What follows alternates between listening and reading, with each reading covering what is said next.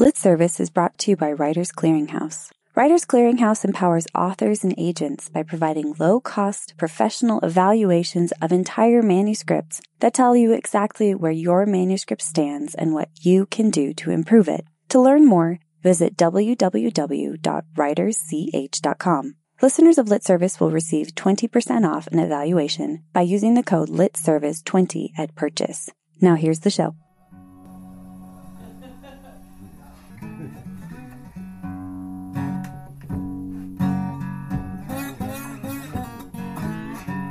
Hello, and welcome to this week's episode of Lit Service, where we're fans of fiction and purveyors of dodgy writing advice. I'm Aaliyah, and the most adventurous thing I've ever done was jump off a high dive, and then I went to the higher high dive, and then I walked back down. My name is Caitlin, and the most adventurous thing I've done is trek into Montana wilderness.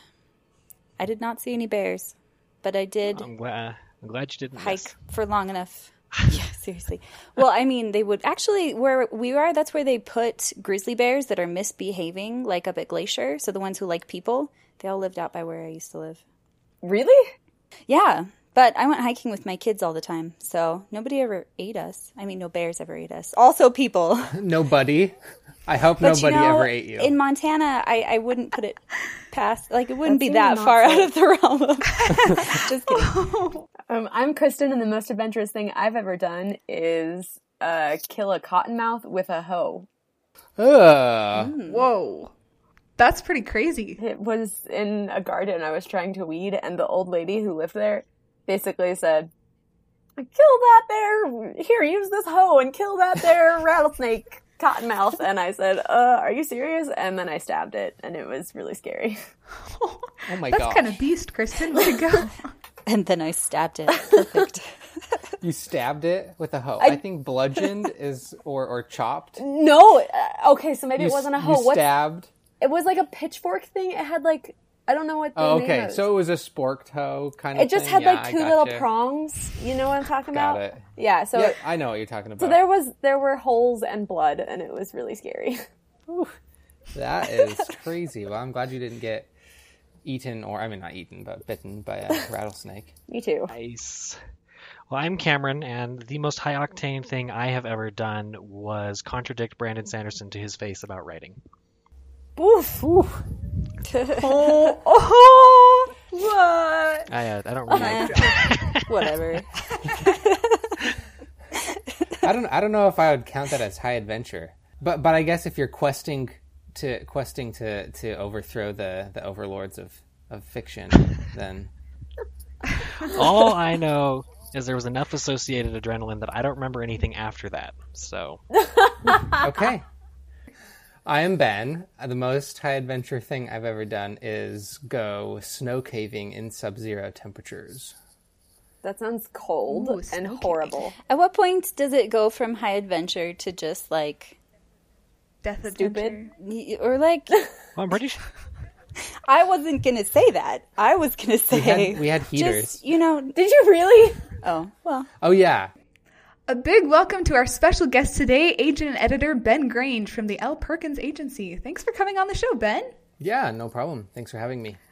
And now we have a very special announcement from our one and only Caitlin Sangster. I just wanted to remind anybody who's in the Utah Valley area that my book is coming out at the beginning of Applause. November. It comes out in November. Yay! It comes out on November 12th, and I'm doing a book launch event at Provo Library up in the attic at 7 p.m. And I would love to see any lit service listeners Be there who or care be to come there. So check out her website, caitlinsangster.com, for more information.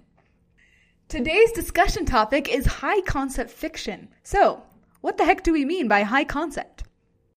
I, I mean, high concept basically uh, boiled down is essentially something that has mass appeal. So speculative, thriller, suspense, etc. Any of the genres that sell tons of copies. Uh, that's what an editor is going to define as high concept. And a lot of the time, the high concept titles are smart, they're engaging, they're plot driven, they're fast paced, and that's what will will uh, qualify them as high concept. I feel like that's the result that they sell more copies and that they're fast and stuff. But I feel like actually trying to define something like your own work as high concept goes a little bit deeper than that because I feel like they have to be easy to consume. Like the plot can't be too twisty or crazy. I mean, I guess there are some there's high concept books that are twisty and crazy, but it just it can't be too difficult to read. I think I think um, yeah, I agree with that. It can't be too difficult to read. People have to be able to, to follow to follow it easily. Um, but you can have plenty of plot twists. Plot. I, I don't think plot twists would, would having several plot twists wouldn't would dequalify something or disqualify something from being high concept. I think. I, I guess I think the the the easiest way for me to see something as high concept is to know what the stakes are in the story and if they're high stakes and like really in your face engaging and you know you can't put the book down kind of stakes then that's what i'm going to see as a high concept book I guess I don't mean like plot twists. I mean like plots with lots and lots of elements that go into them. Okay. Like if you have like three or four different side stories that then inform the main plot and you have to remember a lot of information in order to understand what's going on, like that's less So we would say high stakes, engaging, and maybe easily pitched and summarized. So it's something that it's easy to tell other people what's so interesting about the book, and you don't have to go delving off into like six or seven plot lines in order to explain it. Uh, the Raven Boys by Maggie Stiefvater would not be high concept. um, and probably But Oh, it's it- no. lovely. We don't want to say we don't want to say that high concept books are good or bad or otherwise. We're just trying to describe a lot of us on the podcast like less high concept books, and so I'm afraid we're going to come across wrong when we're talking about to continue to make this absolutely clear as mud, I was going to throw in my own definition for consideration. And that as I was thinking about a lot of books that at least as I was listening to y'all talk that I would label high concept, I noticed that a lot of them had a kind of defining what if question that's really succinct and is by itself easy to hold on to, but then provokes a really interesting subsequent story. So, Hunger Games proposes the what if, what if we put a couple dozen kids in an arena and they fight to the death? That's like the succinct what if. Or you could say Maze Runner is what if we drop, how many people is it? Is like a hundred teenage boys in the middle of a giant maze? What if? What if Jurassic Park? What if a theme park cloned dinosaurs? I think it's true that there is a core concept that, like Kristen said, is really easy to pitch and then evokes like a very specific idea that people are interested in exploring, like Jurassic Park or the Hunger Games. However, if you're talking about a high concept pitch of something, you can't couch it that way because people don't like what if questions. At least agents don't. I think agents don't like rhetorical questions in general. I mean, like, if you can ask yourself this what if question and boil your plot down into, you know, what if a theme park cloned dinosaurs, you can define your story as high concept. And I should clarify this that, that if you go on to explain that your plot actually has high stakes, then you can you can qualify it as as a high concept book. Um, but then in your query or your pitch, you're Don't you're not going what to be like, Don't so what don't if? say don't know, say what if a um, theme park gonna want- dinosaurs. Say a theme park clones dinosaurs and people die. Yes, exactly. Yes, that's exactly right. just to throw some titles out there, we already said the Hunger Games, but like in the YA world, there was like a big slew of them matched. Or the Red Queen, I would say, is very high concept, though I do not think the sequels are. Daughter of a Pirate King. The pitch is in the title, and it's pretty straightforward. I mean, even even Brandon's Steelheart Reckoner series is high concept, like super super simple to define and very high stake. Superhero powers make you evil. Yep. Okay, so why are agents and editors so into high concept books? What's the deal? Well, they're easy to sell. Sorry, I don't really make the rules here, but that's what that's what people are looking for because that's what sells. So I thought Kristen said it really nice in her notes, where what's really nice about a high concept book is that if your friend asks, What are you reading? you can say, A theme park clones, clones dinosaurs, rather than trying to explain, Well, it's like this pseudo Victorian magical realism setting, and there's like this huge trade empire, and there's like this drug, and bad stuff happens, and it. It, it makes I word of mouth absolutely love Six so of Crows, easy. but it's not. It is not easy to explain. I, I just want to say like a few quick things about why agents and editors are so into high concept book. Like on a basic level, when you query an editor or an agent and you give them your pitch, a high concept pitch is naturally going to draw out the high stakes and the plot from your story. And if you can get that down on paper really well, then an editor or an agent's going to be automatically interested in seeing if that's what they're looking for specifically because you've done a really good job of pitching your book. And that's the kind of thing that they want to see in a query. They want to see stakes, they want to see character, they want to see what's going to happen to this this person or the these this group of people and what's going to happen if they don't accomplish this thing. So that's what makes a query great and that's what makes high concept books easy to sell and easy to to digest is that they're simple and in your face and you know when you're looking through a, a bunch of queries, you know, 100 queries and and you you get to that high concept book, it's easily digestible and you connect with it easier than some other stories. And if that is specifically what you're looking for, then you pick that up and you say, Hey, I want to take a deeper look at this. And if you like the writing, then you ask the author for their stuff and then you send it to an editor if you decide to work with them and the editor wants that same kind of stuff. And so that's just like the whole snowball of why people want to see these high concept kinds of books. And I think part of what makes them sell so well is that they cross various markets like if you think about the Hunger Games, it wasn't just teenagers reading the Hunger Games. It was so easily digestible that it was anybody reading it. I mean, the pitch Gladiator meets reality TV is a really interesting premise that automatically makes it easier to recommend and to share with people and to make a heck of a ton of money. Mm-hmm. So then when I go in to pitch my book, how do I make it sound high concept if it isn't necessarily high concept? Well, you can't.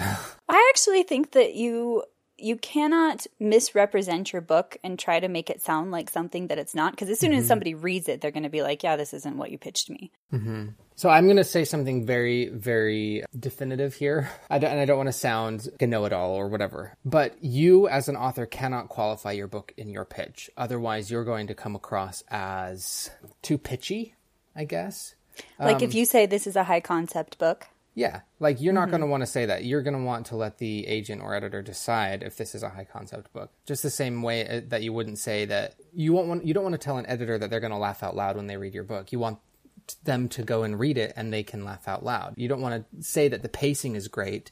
You want to have an editor or an agent go and read your book and, and determine for themselves if the pacing is in fact great.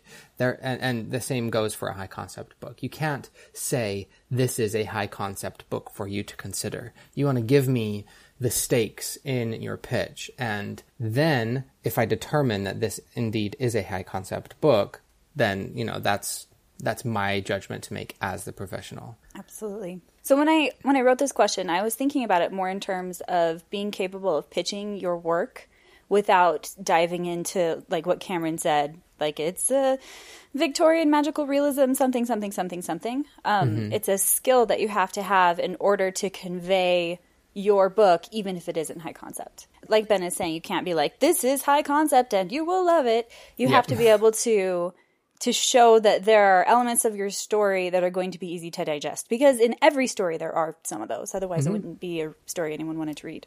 Yeah, absolutely. So part of that, I think, is making really clear stakes. If your pitch has a really obvious stake and it's a pretty high one, then it's going to help make it sound and feel slightly more high concept, especially if that is the way that your book is written. one thing that sometimes people say can help you, I guess, identify if a book is high concept is if it's something that's like X meets Y. So, like I said with the Hunger Games, Gladiator meets reality TV, where you're easily combining the two and seeing a result of something. I feel like truly high concept books hang really tight with those comparisons where it's X plus Y, and non high concept books are like, this is the general space I'm in, but it's something yeah. completely different. I think something that helps me when I'm doing this, not that I'm good at it. Actually, I was just talking about writing synopsis in my notes and I was like, Ben's going to laugh because the last synopsis I spent sent in was like 15 pages. but when you're writing a two page synopsis, which it worked for who we were pitching it to, but and it, it, did work, and we sold the book, so it was awesome. but generally speaking, when you are writing a synopsis or writing like a query letter, you can't put in all of the elements that are going to be in your book. Even a high concept book is going to have things that don't make it into the query letter or into the synopsis that are that are interesting and that add to it. And so something that helps me is that I choose one storyline to emphasize in my pitch or my synopsis. I remember when I first started writing query letters, I'd be like, but it's so important that you know about this side character and this person because they're so important to the climax, but it's not. Yeah, well, and that's not what a synopsis is about either. It's about getting across the general idea of where your story starts, where the middle is, and where it finishes, And you don't need to know about XYZ side character. You don't need to know about like all of the little things that play in. They just need to know like the major beats. And it's really hard to peel those back because you wrote your book and you want every single one of the 100,000 words you put into it because otherwise they wouldn't be in there. But you just have to learn to peel it back. Just this last couple of months, I was at a convention and I was hand selling my book to people at a booth, and I did not do a good job. That's okay. I mean, I sold some books, but I am not good at doing that. But I was listening to people around me who, based on who they're talking to, they could pitch a specific part of their book. Like if they're talking to somebody who likes sci fi plus war, they're like, oh, my book has sci fi and war, and here's the real part of the book that does have that. Or there are people who like a complicated romance, or people who like horror, and you pitch based on who it is you're pitching to. You find a high concept sort of sounding thing that delivers in your text, but sounds more high concept than all of the extra stuff that people try to put into pitches. Okay, great discussion, team. Now we're going to move on to the second portion of our podcast where we critique an audience submission. So, quick review we try to be non prescriptive.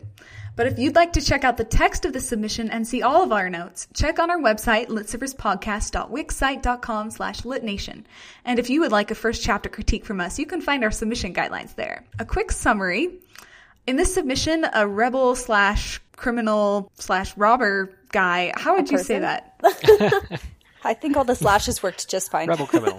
Rebel, okay. A rebel with a mad god, okay. in this submission, a rebel slash criminal with a mad god living in his mind plans to kill the emperor So, of the I was land. gonna say, speaking of really great one sentence elevator pitches, is that not great? I mean, we kind of just butchered it, but I would try to stay away from slashes, in the elevator pitch, Of- yes. just in general. So I would I would just say criminal right there. I think so too, because he doesn't But- really seem like he's a rebel anymore. I mean, we, we, we wrote this, not the author, so it's our fault. yeah, I wrote it like three seconds ago. I actually it actually used to say robber and I replaced it with criminal. So I'm. No, We're it's good. I, self-sabotaging. I really appreciated the first line, and I don't have the submission pulled up right now. Does anybody have the first line up? Coyle stared at the new wanted po- poster of himself, plastered over every shop window, every alley wall. So exciting. So that line right there kind of gives us the place he's at, the stakes, and a little bit about him too, because he's staring at his own wanted poster. So I thought that was an excellent first line. Yeah, I think I think actually the concept of this first line works super well. I might tweak the wording a little bit, but like It does kind of imply that he's looking at every poster at the same time, yeah, but the yes, concept is great. Yes, agreed, one hundred percent. It's a it's a good start to a very very good first line. I love the world building that we get in this. Basically, everyone, if you have a, an ability of some sort or magic, you also have a god living in your head that talks to you and that may or may not necessarily line up with your goals, which we see happening with Coil. See, I'm not sure here. Sorry, I'm just gonna Mhm. like interject here. Yeah. I think that's the case. Like it sounds like if you get a god to live inside you, then you get a power. But I wasn't 100% sure on that in these first 10 pages. So like I don't need to know that immediately, but do the gods grant them power or do the gods decide to take residence in them and give them power? Exactly. Like, I want to know that, but I'm not sure if I need to know that immediately. There's some The fact really that you cool want to know it is Mhm. a good reason to keep reading, right? Oh, that one's propelling me forward. I want an answer to that one, but I'll that's a actually reader second response. that. I really liked the way that that information was exposed to, and also the idea that you could steal gods from other people, and that the king has more than one living inside of his head. So obviously, he has come to power by stealing magic from other people, which I think is cool. talk about like an amazing source of conflict for like the entire narrative that the main character always has someone in his head who is fundamentally opposed to him. Like the guy, if if if if so desired, there could never be a peaceful moment. As someone who struggles with names, thinking of names that don't sound stupid, I really appreciated the names in the submission. The criminal man is named the Eye of Rava, and um, the Emperor God King thing is named the Kaiser Rex, which I thought just were really good, solid names. I want to come back to that one. we Uh, will, we will come back to that one later, but that's Okay. okay. I mean, I will I will concur. Also, there were some really clever names in here, like Yako and Coil, and uh, a couple other ones. I didn't I didn't really love the name Clever, but you know, well, neither here nor there. I really like there's a casual drop that Coil has at some point in the past lost control himself and murdered a bunch of people. And he just kind of drops it in and is like, yeah, that happened. Well, and then it was the god that did it, and it's implied that the god is the one that painted the like rebel like insignia there, which really is interesting about the god's motivations, Yako's motivations. So I don't know. There's a lot of things to consider and a lot of questions that are being asked here and a lot of promises that are being made about yeah, I think. I think one of the biggest things here is there are a lot of promises that are being made in this first chapter. I really liked a lot of it actually. Um, like the magic system, the world building, characterization. Like there was a lot of solid stuff here. I think I think it could still use a little bit of development in all of those areas, but it's a, it's a really really solid start. I'm not sure if this is a first draft or if this is a tenth draft, but I like where this is, and I can see that it has potential to move forward into something that is really solid as a first chapter. So, not to put you on the spot, mm-hmm. but if this came into your inbox, would you request pages? Uh, I don't know. See, this is a, this is a hard question for me right now, personally, because I'm closed to queries. So it wouldn't. I mean, if it came into my inbox, I would delete it. I'm not talking about literally. I'm just talking about the story. I don't. I don't know. Like, I like the concept a lot, and it this like this is the perfect week to talk about high concept because talk about high concept. This is a really high concept plot or, or idea. Like you know, this this character's motivation is to kill the emperor god or king or whatever it is.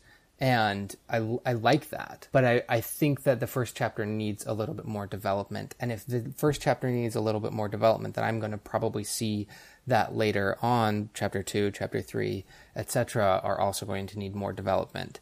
So I would probably say, like, send this to me after you've gotten it critiqued and revised it. So let's go ahead and transition with that then. So, what are some things that might need a second look?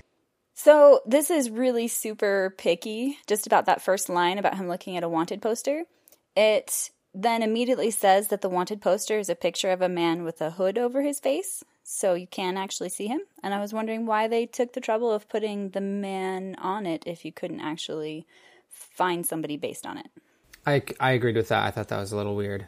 I can see like a giant bureaucratic state doing that anyway because that's just the way they do things. But it, if that's the case, it might it might need a lampshade.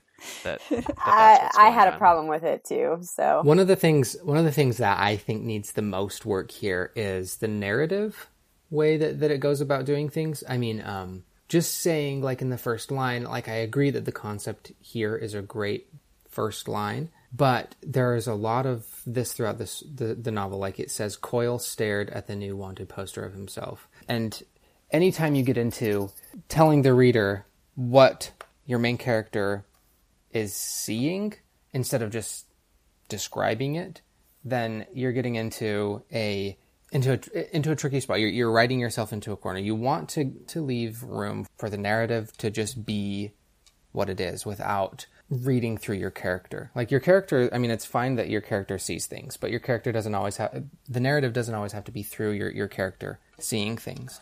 And if you can take those out of your story, it's going to be a lot faster. The pacing is going to to move along a lot quicker. So I think that kind of uh, throughout the throughout the pages, that's one of the things that I would say. Like, try not to do that as much. I mean, so this is a shot in the dark, but I imagine it's there because the author wanted to get the character's name on the page really quick, which it does do successfully. But yeah, I agree that if you can find a way to do that without filter, I think filtering is the word Caitlin uses, and she likes. To Yeah, that's a good lot. word for it. Yeah. So I mean, I think the the difference between a good narrator, as in like you, the author, narrating your story, is going to come from how you describe the world as your character is experiencing it, without using your character's senses explicitly, like saying sees and feels and hears and and things like that. Like Coil heard a loud noise, or you can just describe the loud noise, or Coil saw the the wanted poster, or you can just describe the wanted poster, that kind of thing. on a slightly more plot based note, I was a little confused by Clever's relationship with Coil. I felt like Coil acted like he was really familiar with the kid and that he cared about him, and Yako clearly thinks that he does because he kind of taunts him about about killing the kid. Um, but there's some rehashing of what I've thought they probably should already know, like who their gods are and what they can do because of them. So I was wondering if we were getting into Maid and Butler territory. And it also made me wonder why Coyle keeps Clever around if he's serving as a spy for someone that he doesn't actually want to be observed for. So I just had a lot of big question marks from that interaction. See, I did too, but I actually almost appreciated not having all the answers right now. It made the possibilities of what their relationship actually is feel more complicated to me. So that was something I actually enjoyed, but so, this is something that might need a second look. Any description of an entire people as savage is kind of not a cool thing to do. So, you could have a POV character who is biased or racist, but you would need lots and lots of markers showing that not everybody is. And the word savage has so many negative connotations in our culture that you might not be able to get away with using it at all. I would say that just take it out completely. Like, I made a note in there that I would reject a book based on this word alone uh, in most instances. So like just don't use that word. Well, and also, and Cameron made this point, so maybe Cameron wants to make this point, but sure. I, I just noted that I don't know if I necessarily agree that you have to have tons of not racist people to overbalance it. I think you could accomplish the same thing with other forms of lampshading, but that there there does need to be obsequious amounts of lampshading that this this just because everyone has this opinion doesn't mean it's it's uh, correct. What Caitlin wanted Cameron to say is oh, did I bring up the, uh, the comment about that this word in this story is specifically tied to a jungle people and oh that one uh, yeah. And on that, top that of that, makes it twice as bad. Clever, yes. who is one of them, I think is described as having soil colored skin. And so then you've got brown skin in there, and it's a big problem. Yeah, absolutely. Absolutely. I mean, I, I guess I should clarify like, it is okay to have racist people in your story. Like, more than okay because there are racist people in this world. That presents a a tension and it gives your character something to fight for and that's that's perfectly fine. Like I don't want to say that you can't have racist people in your story. Uh, not like defending racist people or anything here. But uh, representations just, of real just, conflict can be meaningful. Yeah, it, it does. But I, I do want to clarify that if you're using the word like savage in your narrative as a colloquial word that everybody just uses to describe people, then like absolutely not. I think that even if you've got a character who's having like a redemption arc thing happening where they're like, I'm starting as racist and then I'm not going to be at the end of the book, you can still get into a lot of trouble just having those things in your book mm-hmm. because there's so many like hurtful things that can happen to people who read the book and yeah. people want to stay away from that. So yeah. And I mean it's a it's an it's an okay thing like people some people are raised in racist atmospheres and that's just like what they grow up with and the good people will grow out of that and learn how to challenge their biases and and really recognize who they are. But I, I mean, just even in today's atmosphere and in the political climate that we're in, and um, like it's I would, just would a little too real. Yeah, I would say just like that that kind of a narrative isn't even viable in in the marketplace right now. This is nitpicky, but when Coil first says Clever's name, I didn't realize he was saying a name. But I actually enjoyed the name Clever. I thought it was kind of fun because Clever enjoys it too. I have to come back to Kaiser Rex. Just the fact that Rex is Latin for king and that Kaiser, Ben has told me, is German for emperor, not king. Initially, I read it and I was like, oh, king, king. This is great. Yeah. But either way, it's emperor king, but it's emperor king in two separate languages that exist on our planet. And it makes me wonder, like, yeah, do Latin and German exist in this world? And it just raised a lot of questions for me and felt more redundant than useful. Mm-hmm. I mean, it could be it could be like a super awesome world building thing, but just given that like I mean, I could be wrong, but I don't think any of the other names we get are Latin or German, so it just feels it feels out of place to me too.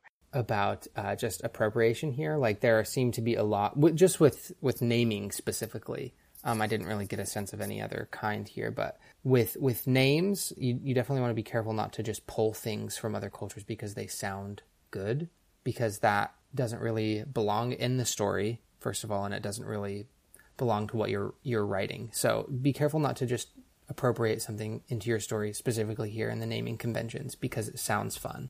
My my last thought as far as the world building goes is I really wish I had a better idea of what Coils thinks his relationship to Rava is. I'm okay not actually knowing that, but I, I don't know if I'm I don't know what Coil thinks it is, and I feel like at 10 pages and that's something I should know given that it appears to have like it's it's either it's Kaiser Rex or, or Rava that has the defining influence on his life. And we know what Kaiser Rex is, is I wish I knew more about. Just just a little bit more about what he thinks Rava did to incite the whole murder people thing. I have one other thought about this. I think one of the biggest things I see in this in these first ten pages is just the overall pacing of it the main character's goals throughout.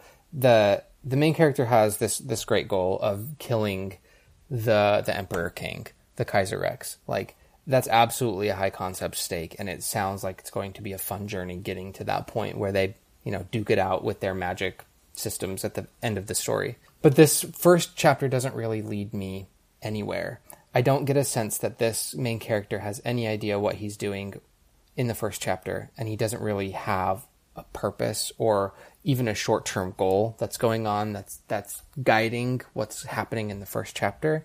And it's just a series of things that happen to lead the story to him you know meeting this this girl that he's uh, supposedly engaged to and then talking about what they're going to do uh, which is kidnap this high power person in the government. And like that sounds like something that I would want to start the story on. Like we're gonna go kidnap this guy right now, and and we're we're gonna go do it. Um, but rather, we kind of start off the story with this introspective look at like what's happened before, and all of this stuff is good backstory and information and, and everything, but it's not very engaging as far as the pacing goes.